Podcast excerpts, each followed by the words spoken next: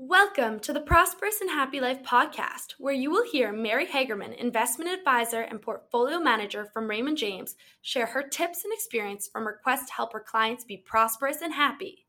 Over more than 30 years, Mary has worked with thousands of clients and countless experts, all looking to live a rich and fulfilling life.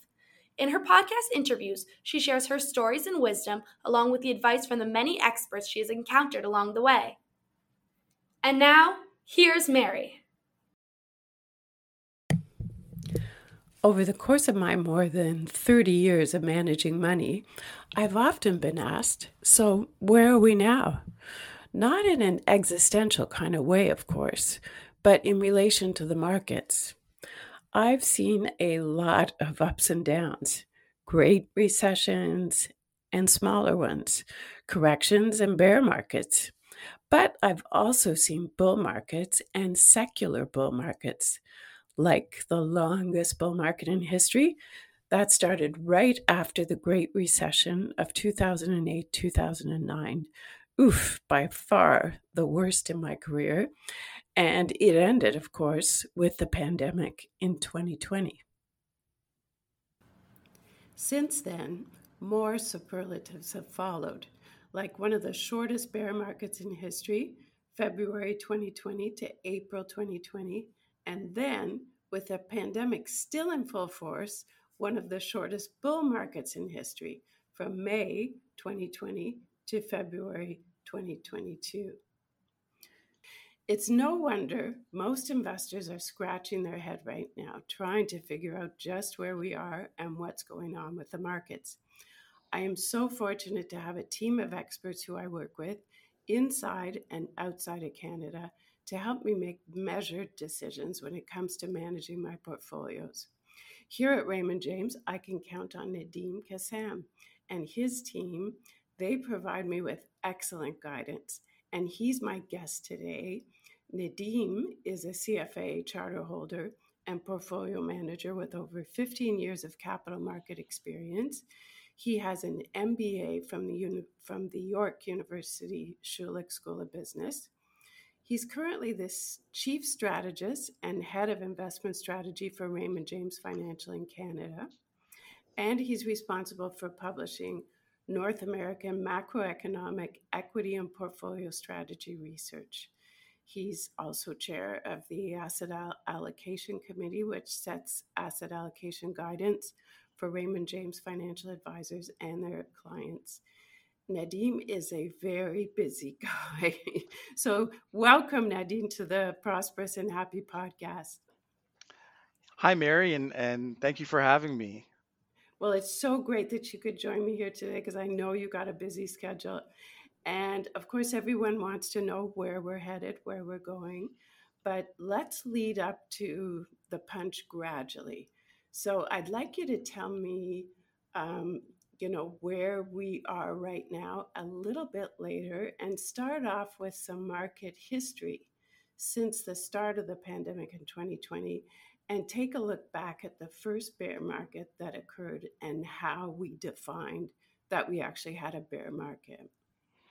Sure. So I think what happened in, in 2020, unlike um, past slowdowns, recessions, if you want to call it, uh, was that the world saw its first uh, global pandemic really disrupt the economic engine, uh, if you will.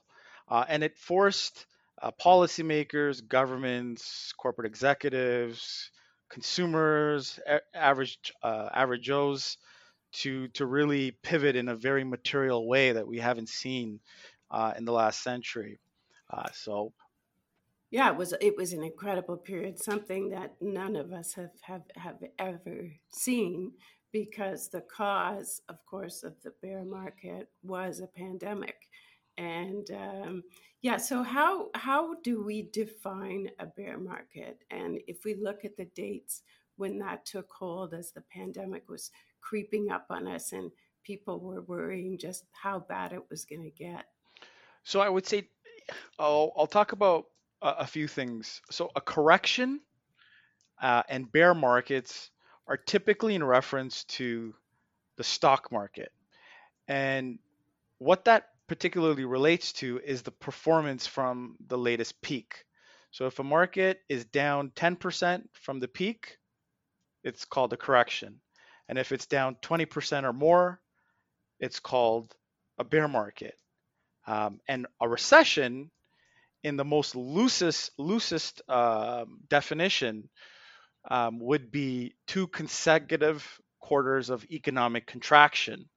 More broadly speaking, and how uh, it is defined here in Canada and the US, it's where we see a broad based decline in the economic, employment, and corporate environment. Um, that, that is how uh, recessions are defined.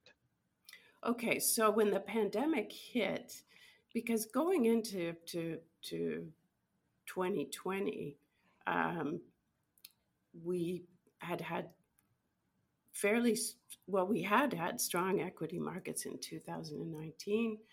Um, people were wondering, of course, at that point, still asking the question, how much further can can the markets go up? But it was really the the fact that the pandemic was recognized and declared a uh, pretty much a worldwide uh, concern that the markets got spooked and went down the 20% that you're talking about to confirm a bear market right? That's correct. So again it was the the pandemic was the the the, the initial factor but it was the the aggressive policy and government reactions that really caused the economy corporate earnings and then the markets to kind of uh, follow suit towards the downside uh, in particular lockdowns, travel restrictions, stay at home measures. These essentially kept people at home and you know kind of slowed and, and closed big parts of the global economic engine you know just with the a flip with a flip of a switch right so it happened rather um, uh, rapidly um, and and that's essentially what caused markets to to kind of reprice and sell off so aggressively so, it, actually, so you brought up several good points there. And in my last podcast, which was my first podcast, uh, we talked about interest rates, inflation, and how it affects our financial plans. Mm-hmm. So, going into the pandemic, interest rates were still very low. That was kind of a, a holdover from the 2008 2009 financial crisis. But they went even lower during the pandemic. So just tell me more about that. Explain how how that happened and governments reacted. Yeah, I'll just use a simple a simple kind of uh, example. So or or if you will, a fact that some could uh, kind of rely on. So all else equal, when interest rates fall, consumers, corporation consume more of a given product. All else equal, when interest rates move higher, they consume less. Typically, when the economy is slowing or headed into a recession, um, in this case, it was due to global, um, you know, travel restrictions, stay-at-home measures. The need to stimulate and encourage uh, consumption, demand, or recovering demand, interest rates were slashed. So they were already very low uh, for for most of the bear market, uh, the lot the the bear the bull market, if you will. Um, they just went even lower um, during you know the um, the depths of the the COVID crisis. Right, right. So with interest rates very low and massive government spending, we saw the markets rebound quickly. And we went from being in a bear market as I said earlier, the shortest bear market in history, possibly. I think that's been confirmed. Um, into a new bull market. So explain how you how how that came about. Yeah, I would say that it was the shortest recession on record, two consecutive months. Um, and you know, similar to what what you uh, alluded to earlier, interest rates were very low uh, following the financial crisis and up into up until the the COVID crisis. So the stimulative effects of low interest rates were were quite minimal in terms of the impacts of the real economy. You can cut interest rates, but if I'm locked uh, at home, if many of us are you know mandated uh, with these stay-at-home measures, we can't really consume much. Um, we can't go buy that car, we can't go buy that house, and we can't lev- take advantage of um, the low borrowing costs.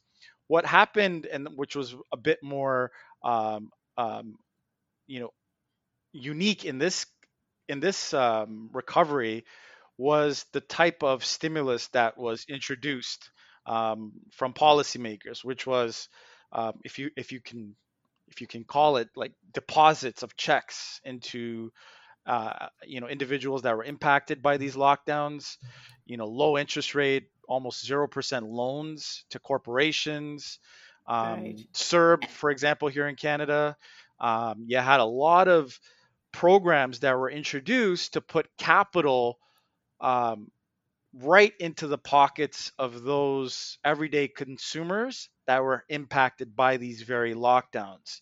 Uh, and what that hap- what happened was because it was um, a direct, um, you, know, a direct kind of uh, payment, if you will, to those uh, most impacted, so corporations, consumers, they were able to actually start spending those on on everyday essentials whether it's durables or you know during the crisis a lot of people you know uh, splurging on toilet paper and uh, Febreze if you will. So um, I, I, think that's where that's where and why you saw this massive um, rebound in equity markets and I would even argue in, in the economy and, and labor markets. Yeah, and just to add to your explanation, which is great, um, you know, the governments around the world acted almost in unison when the pandemic was declared uh, to stimulate their economies and pour massive amounts of money into the economy. Whereas, like back in 2008, 2009, it took a long time. They wanted to, you know, there was there was an investigation into how did this start, who were the bad guys, but the pandemic kind of took everybody by surprise, and there was no bad guy, no bank, no uh, you know particular country or whatever to punish. And so this massive stimulus that was worldwide really helped create this new bull market that was a bull market pretty much across the globe, right? Yeah, and that and that's you know again it's it's a very unique situation. Uh, we haven't seen a global pandemic before. Mm-hmm. Um, it was um, you know a virus that was you know mutating and changing, and again a lot not too much data on on the impacts on society, the long term impacts. Uh, there was a lot of you know strains that we were seeing around various um, healthcare infrastructure globally, and so I, I think what policymakers did was use the information that they had available at that moment to make a decision. And I think where they where they may have been maybe a bit more prudent historically, they were a bit less uh, in this environment just given the fact that there were so many unknowns. So by erring on the side of caution meant just stimulate like stimulate more or provide more capital or extend certain programs. And and as a result we got the strongest bull market on record coming out of this out of this crisis. But on the flip side we've all yes. seen inflation that has surged to levels that we haven't seen yeah yeah um, so, so, again so there's there's a upside and there's also a, a, bit of a downside too, right? To yeah, absolutely. We'll get to the inflation thing in a second because yeah. that's really important. But I just because we're sort of on a continuum here, going through yeah. the you know what happened through the pandemic, how we got the the bear market, then the bull market, and investors were really surprised that we could live through a pandemic and have positive um, positive returns in 2020, in 2021. Uh, so there was a huge amount of speculation when we hit the beginning of this year that you know this had to stop. There was a, a, a you know a lot of questioning how long can the party go on. Mm-hmm. So of course we all know what happened in February, March, right, with the mm-hmm. war. But what was your take on the markets before the war started in Ukraine? So in in November of last year, markets were up about 27% ish here in North America, hmm 25 ish uh, plus. Canada on the TSX, S&P 500, a little bit more for the Nasdaq. Um, we actually sent out a note um, which we titled "More Money, More Problems," um, and the reality of that piece was to highlight just the environment, which was you know, again, gotten a, a bit too ahead of itself. Um, we saw anything and everything rally higher. Companies that had no fundamental reasons or rationales uh, to be trading where they were were trading at um, you know double digits, triple digit PEs, valuations that made no sense.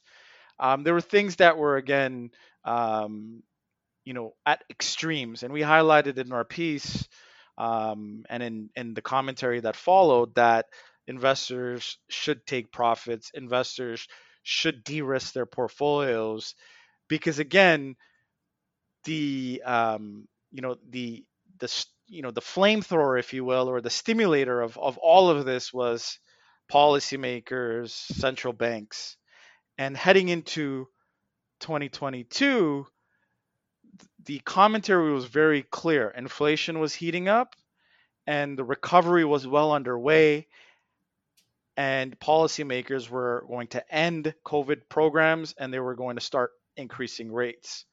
And from our perspective, especially looking at over the past 100 years of, of data that we have access to uh, for the US, um, it usually shows that when policymakers, including central banks, start removing stimulus, you get a lot more volatility.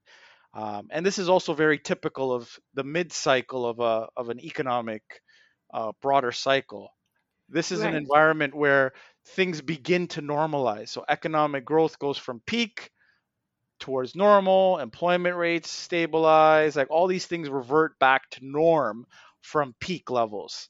Um, and during this period, you typically um, you typically get uh, investors kind of searching for you know what fair value is, what um, what the new norm looks like after coming uh, from you know down from the peak level. So there's you know there's a little bit of um, you know searching by investors, and you get a lot more volatility um, as a result during this period of the the economic cycle. So we were expecting this, and in our piece that we published at the onset of this year, we said easy gains are so 2021, meaning expect a choppy path forward um, and much less lower or lower return expectations for uh, for 2022 and beyond.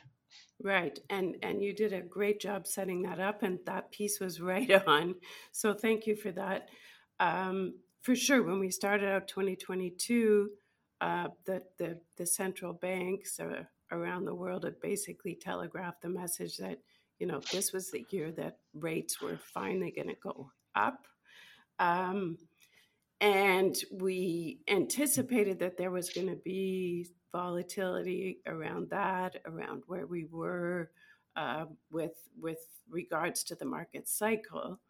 But there was still, uh, you know, uh, because I'm a consensus manager, and the consensus view was that the markets could deal with rising interest rates if it was in a measured fashion over the course of the year. Now, of course, all of that went up went up in the air when Russia invaded Ukraine. And you mentioned earlier that inflation has, you know, became a big deal this year. So tell me um, what that did to inflation and how that has led to this recession word cropping up. Yeah. So I, I think consensus is is a good um, uh, you know a good area to focus on for most as a starting point and we look at consensus as well. But we also look at how consensus can be wrong. And like you said interest rates were likely to move higher and that was well telegraphed which was which was great. But no one telegraphed the fact that russia would actually invade um, ukraine. And I think the majority of people were thinking that, and the consensus and my peers as well, that inflation would be transitory um, or factors related to um, like COVID 19, if you will, like the pent up demand, supply chain disruptions. Yes. Mm-hmm. A lot of these, a lot of these factors were were temporal in nature, meaning that there was a, a a, a, a mismatch in time of supply and demand, right? So, um, if you think about just at the early days of the pandemic, China was essentially full-fledged lockdown, where rest of the world was was still open for business. And it wasn't several months after that did we see, you know, other regions across the world locked down. So now this had a large impact on supply chains.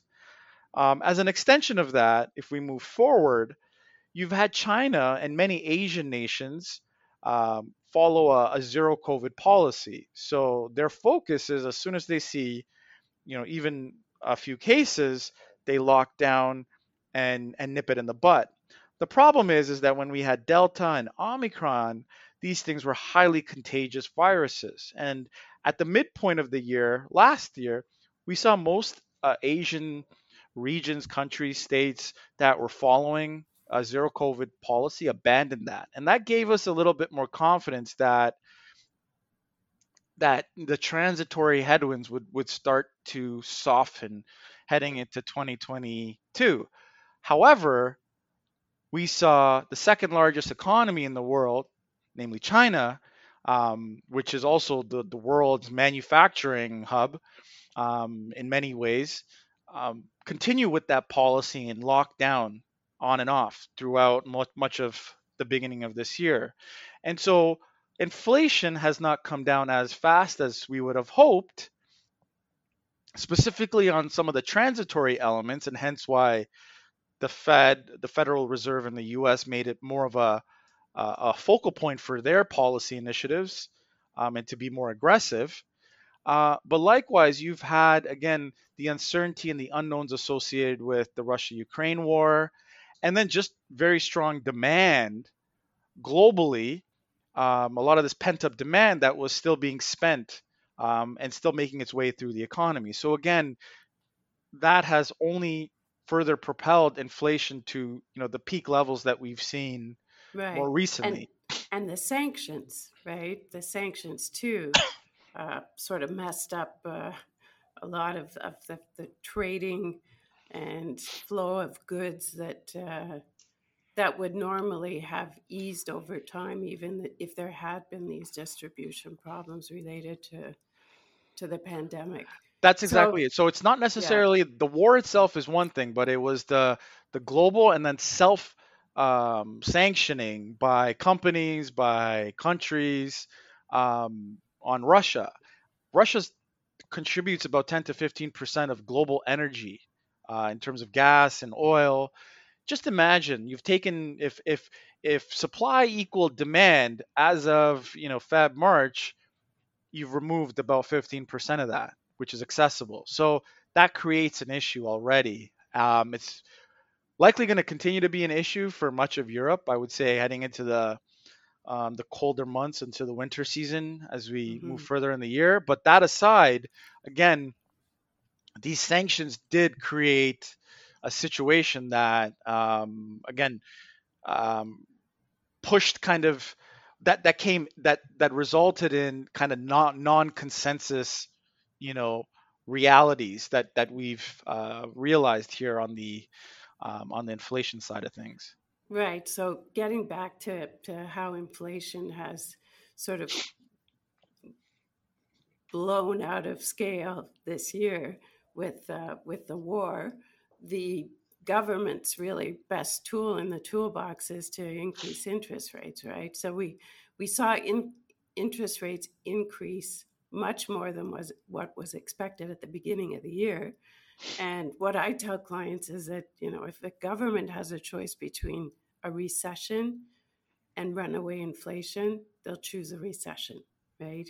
So we have, everyone has been on the lookout for signs that we hopefully have inflation in check or that we're tackling it appropriately and we'll see the, the, the inflation numbers start to go down. Where does that put us right now in terms of what it's what these higher interest rates have done to the economy, um, is it going to compromise growth to the extent that we could see a recession? So if you can see me coming here, this is where I'm going to get you to answer the question. Like yeah. where where are we now? No, yeah, no, and I I think that's a fair question, and and I've just mm. you know as you've asked that, I've just pulled out my crystal ball, so I'm just uh, okay. That's I'm, great. I'm I'm, I'm ready, set, go on that. Yep, yep. I'm just uh, I'm getting that ready for you. So uh, okay. the one thing I would say. Um, you know in terms of our you know in terms of the inflation expectations and where we are and you know what really policymakers can do like again there's a lot of demand elements there's things that are um, unique to this um, to this environment as well like this cycle um, mm-hmm. in terms of the level and even the the delivery of stimulus um, you know uh, versus the last cycle uh, the, just the sheer amount of stimulus has been multiple folds of what we saw during the financial crisis. I mean, that in itself is going to create a lot of demand, which um, you know existing supply chains really can't manage over the short term, but can be resolved over longer periods of time. That said, it's really time that you know can can help resolve some of these more temporal COVID related pressures. Um, however, there's structural issues that that are currently in play. Um, for example, if I'm Germany and I've had to now flip on my coal powered plants, if the war was to end tomorrow, okay, and sanctions were to be removed tomorrow, I would have a hard time believing that German and the German people would feel comfortable uh, relying back with relying on Russian gas supplies for their energy needs. And I think that most of Europe is pretty much on that pivot away from Russia as a reliable source. So again, I think this is a structural element. And I just want to bring that up because again, structural elements um, cannot be resolved through higher or lower interest rates. Like that, that's a, a pressure that's going to persist. Nadeem, you have done a great job taking us through the ups and downs of the pandemic period.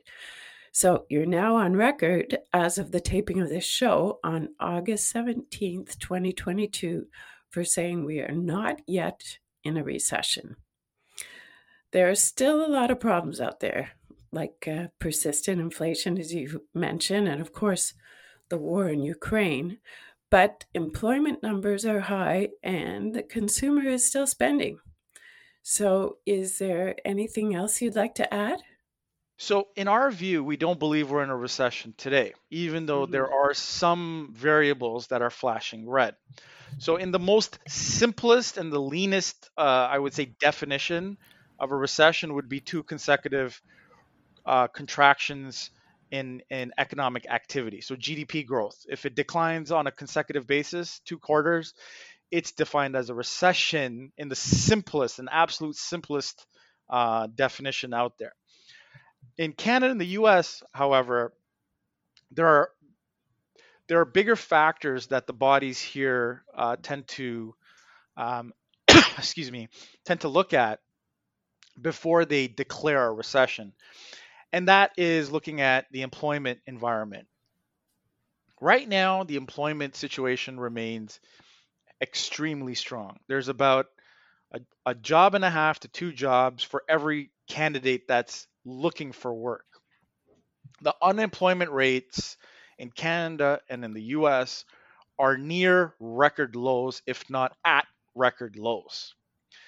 We're coming out of uh, uh, Q uh, Q2 earnings in the U.S., corporate earnings are not in a recession. They're not declining. They're still increasing. So we're not getting a corporate earnings recession, which typically we see during recessionary environments similar to 2020 and during the financial 0809 financial crisis. So again, it's the way the general and the more um, more uh, comprehensive definition uh, that we tend to look at, and most bodies in Canada and the U.S. tend to look at uh, to define the re- recession, is when it's more when it's broad based, when it impacts not only the market, not only the economy, but corporate fundamentals, employment levels, um, sentiment, all of these types of um, types of areas within the within the economy. In my view and my feedback and what I've suggested is again look for places to invest for the long term to reach one's goals as opposed to look for areas to hide because that's in the end is not the reason why we're in the capital market and why we're investing um, in the first place right? So that that's one point that i'll just uh, I'll stop there and and well, I th- I think that's excellent advice because the path to prosperity and happiness is to be a long-term investor with a long-term horizon. So, and a good financial plan, as we discussed in the the last podcast. So that's great.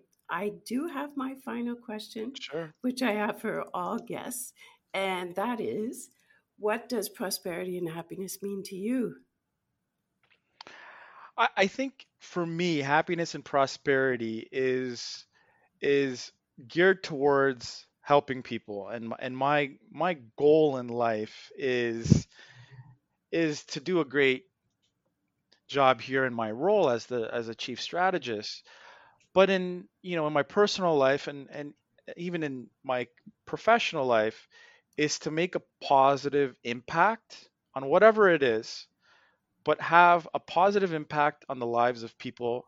And I want to have the most impact on as many people as I possibly can. And helping people is by far um, the biggest hap- drive gives me that biggest happiness and prosperity as it relates to you know my fulfillment levels. Wow. Well, that's great. That's great. And it sounds so true. I mean, I've been working with you now for for quite some time, and you certainly give a lot, and your advice is is precious. So thank you so much, Nadeem. It's a real it's been a real pleasure talking to you. Thank you. My pleasure, and thank you for having me. So to all of our listeners, uh, we do share Nadeem's research in our monthly newsletters, as well as research from our U.S. counterparts. Nadeem is also a regular guest on the Raymond James podcast called the Advantage Investor Podcast. It's on Spotify, iTunes, and Stitcher. Thank you so much for tuning in. And please make sure to subscribe to the Prosperous and Happy Life on Spotify, iTunes, or Google Podcasts. We'll be releasing a new episode the last Friday of every month. And in the meantime, you can follow me on LinkedIn and Facebook at Mary Hagerman. The link is in the description box below. So thanks again for listening, and we'll see you next time. This podcast has been prepared by and expressed the opinions of Mary Hagerman and not necessarily the opinions of Raymond James Limited. Statistics, data, and other information presented are from sources RJL believes to be reliable, but their accuracy cannot be guaranteed. This podcast is for information purposes only and is not to be construed as an offer or solicitation for the sale or purchases of securities. Investors considering any investment should consult with their investment advisor to ensure that it is suitable for the investor's circumstances and risk tolerances before making any investment decisions. Past performance is no guarantee of future results. Information provided in this podcast is general in nature and should not be construed as providing legal, accounting, and or tax advice. Should viewers have any specific questions and or issues in these areas, please consult your legal, tax, and or accounting advisor. RJL is a member of the Canadian Investors Protection Fund.